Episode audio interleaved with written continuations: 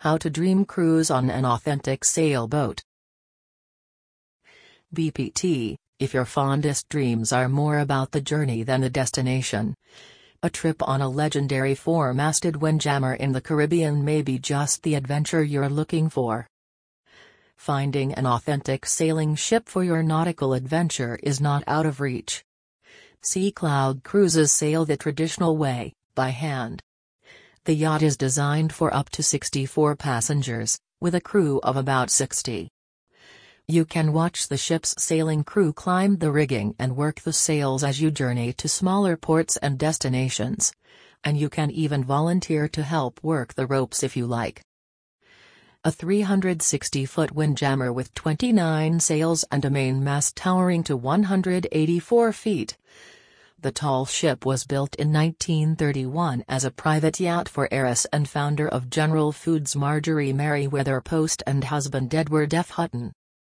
Shipboard guests included the rich and famous, such as author James Michener.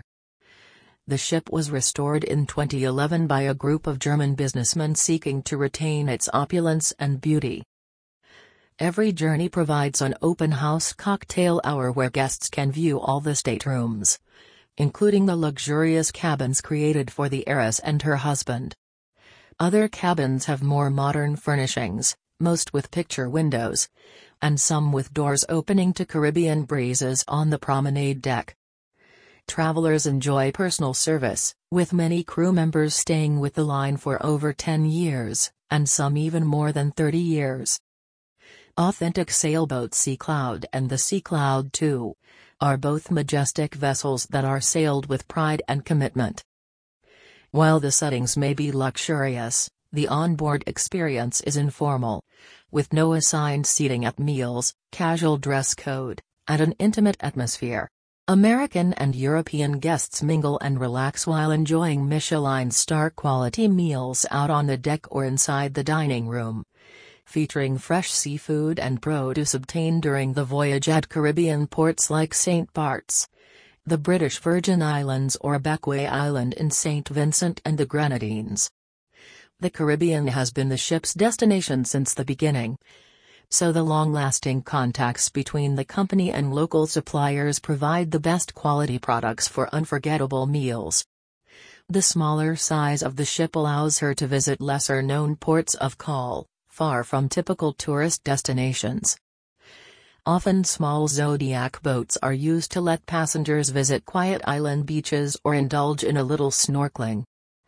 The Caribbean offers ideal sailing due to the east to west prevailing trade winds, making it the perfect destination for the yachts.